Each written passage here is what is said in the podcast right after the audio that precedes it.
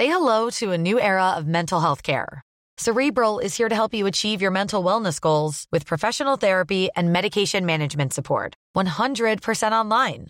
You'll experience the all new Cerebral Way, an innovative approach to mental wellness designed around you. You'll get a personalized treatment plan from a therapist, prescriber, or both in a safe and judgment free space. Your cerebral therapist or prescriber will outline a customized plan with clear milestones along the way so you can get to feeling your best. With Cerebral, you're not alone in your mental health journey. We're here to empower you to live a fulfilling life. So take that first step towards a brighter future and sign up today at cerebral.com slash podcast and use code ACasts to get 15% off your first month. Offer only valid on monthly plans. Other exclusions may apply. Offer ends July 31st, 2024. See site for details. The Economist.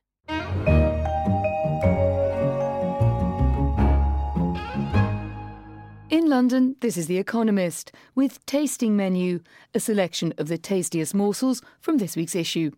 I'm Anne McElvoy, Senior Editor.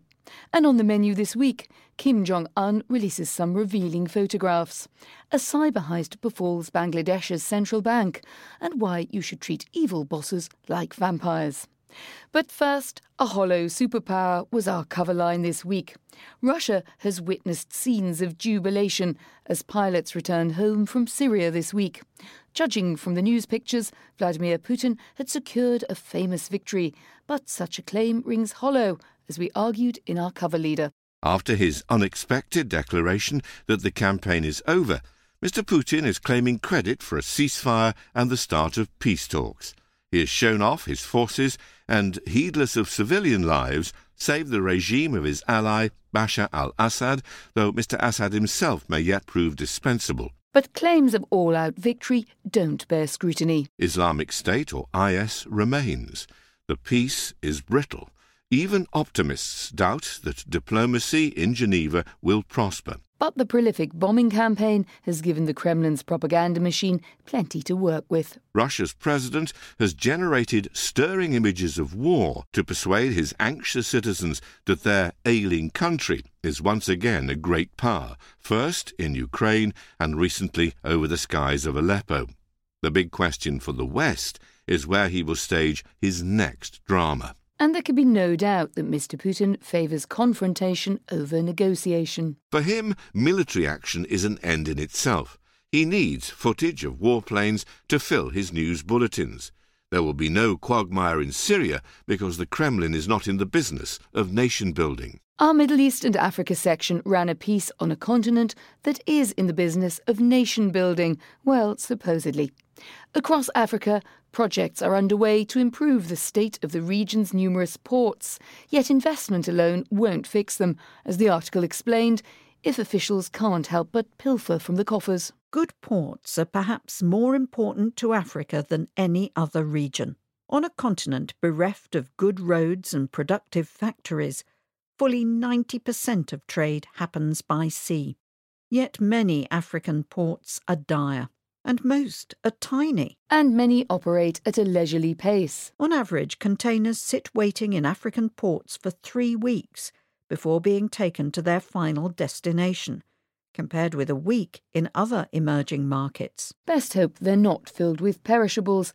Simmering corruption can even change the order en route. Philip de Burr of Gray Page, a maritime investigations firm, recounts how a client was exporting copper cathodes from Congo through Dar es Salaam in Tanzania. When the containers were opened in China, it was discovered that the copper had been replaced by rocks. If this reverse alchemy is rare, it seems that graft is popular across the board. Last month, the head of the Kenya Ports Authority, or KPA, was sacked along with six other senior officials. Corruption has soared of late, grumble Kenyan businessmen. The port of Mombasa is completely rotten, says one chief executive. What is true of Mombasa is true of ports across Africa. As African businessmen quibble over murky dealings, we move to North Korea, where the nation rejoices over its dear leader's relentless jingoism. But as a box in our Asia section explained, pieces of propaganda are proving unwittingly useful for foreign powers. The whole point of the doomsday machine is lost if you keep it a secret, Dr. Strangelove tells the Soviet ambassador in Stanley Kubrick's satire on Cold War fears of nuclear conflict. The film is clearly a staple in North Korea, which has recently been repeating its threat to nuke the White House until not even ashes are left. The country's official news agency has provided photographs to accompany Kim Jong un's bellicose bleating. Mr. Kim giving launch orders at a satellite centre. Mr. Kim in a fur hat, guiding a simulated ballistic missile re entry. Mr. Kim in the conning tower of a steaming submarine. Unbeknown to the model, the glamorous pictures can let slip vital information. James Pearson of Reuters enlarged a map in view on a desk in a recent photograph, overlaid it with Google Earth's imaging, and tilted it to give a more useful overhead perspective, revealing one North Korean missile target to be a nuclear plant in South Korea. Going nuclear in the workplace has its risks too. Our business section explored how to stand up to a manager when their instructions clash with your morals. An article laid out the best practices and explained what your boss may have in common with a vampire. Standing up for yourself can be bad for your career. When Countrywide, an American mortgage broker, leant on its staff to commit fraud by passing on defective loans to the government, it fired those who spoke out. Better to ward off unwelcome requests, and some new research suggests a strategy. Just as vampires in Gothic fiction can be kept at bay with a brandished crucifix, so too, it seems, can evil bosses. To arrive at this conclusion, the researcher conducted field research at Indian firms to test whether those who kept a religious symbol at their desks were treated differently by their bosses to those who did not. And she tested the effects of using virtuous quotes as email sign offs, such as, better to fail with honour than succeed with fraud. In each case, she found that managers were less likely to ask those in their charge to act unethically if they displayed some indication of moral values. It's doubtful that such a mantra would appear in the correspondence between the perpetrators of a recent cyber heist in Bangladesh. An article in our finance section elaborated on an audacious case of fraud. Hackers, masquerading as officials from Bangladesh's central bank, asked the New York branch of the Federal Reserve to transfer nearly $1 billion to private bank accounts in Sri Lanka and the Philippines.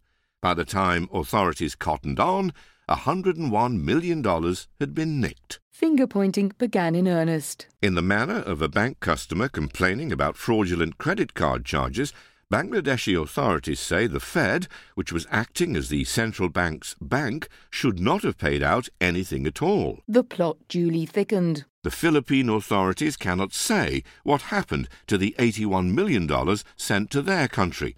Much of the money disappeared in its opaque casinos, which they say are not covered by rules to prevent money laundering a worry in itself. And even the fraudsters were hoist by their own petard. Were it not for a typo in one of their requests, dozens more payments might have gone through. It's not just financial industries that have trouble coming to terms with the trials and tribulations of technological progress.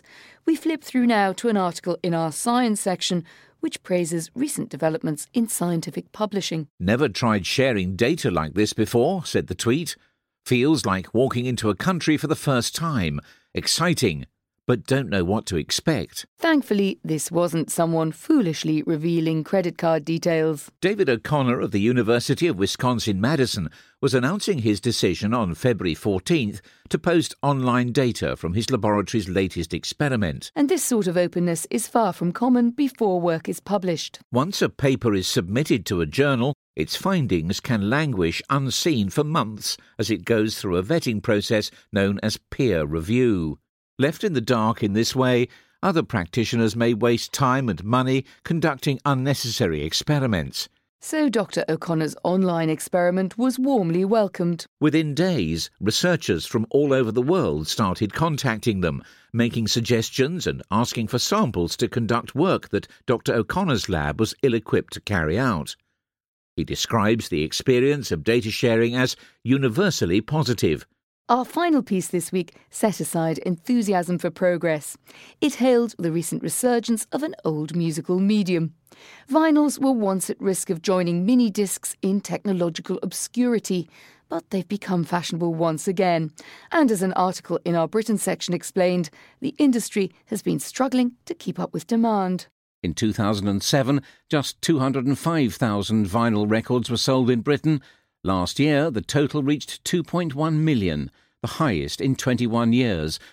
The renaissance has been so rapid, it has caught the companies that press vinyl records off guard. In an era when ownership is intangible, people are looking for something to hold on to. Vinyl is resurgent because it gives a better sound, and with modern music so disposable, it is satisfying to own an actual artifact says Mark Burgess, who founded Flashback Records. And people appreciate the soothing thrill of the method. It's also the ritual of putting the needle on the record and actively listening to the music, he says. Yet demand has pushed up prices and created a bottleneck in production. In an age of instant gratification, can even larger groups of young people be persuaded to be patient and pay extra for something of style and beauty? Especially as our podcasts are free to enjoy right away.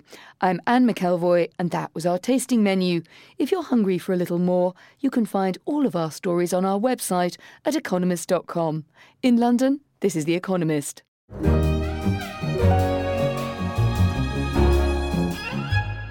Economist. Join us today during the Jeep Celebration event. Right now, get 20% below MSRP for an average of 15178 under MSRP on the purchase of a 2023 Jeep Grand Cherokee Overland 4xE or Summit 4xE. Not compatible with lease offers or with any other consumer incentive offers. 15,178 average based on 20% below average MSRP from all 2023 Grand Cherokee Overland 4xE and Summit 4xE models in dealer stock. Residency restrictions apply. Take retail delivery from dealer stock by 4 1. Jeep is a registered trademark.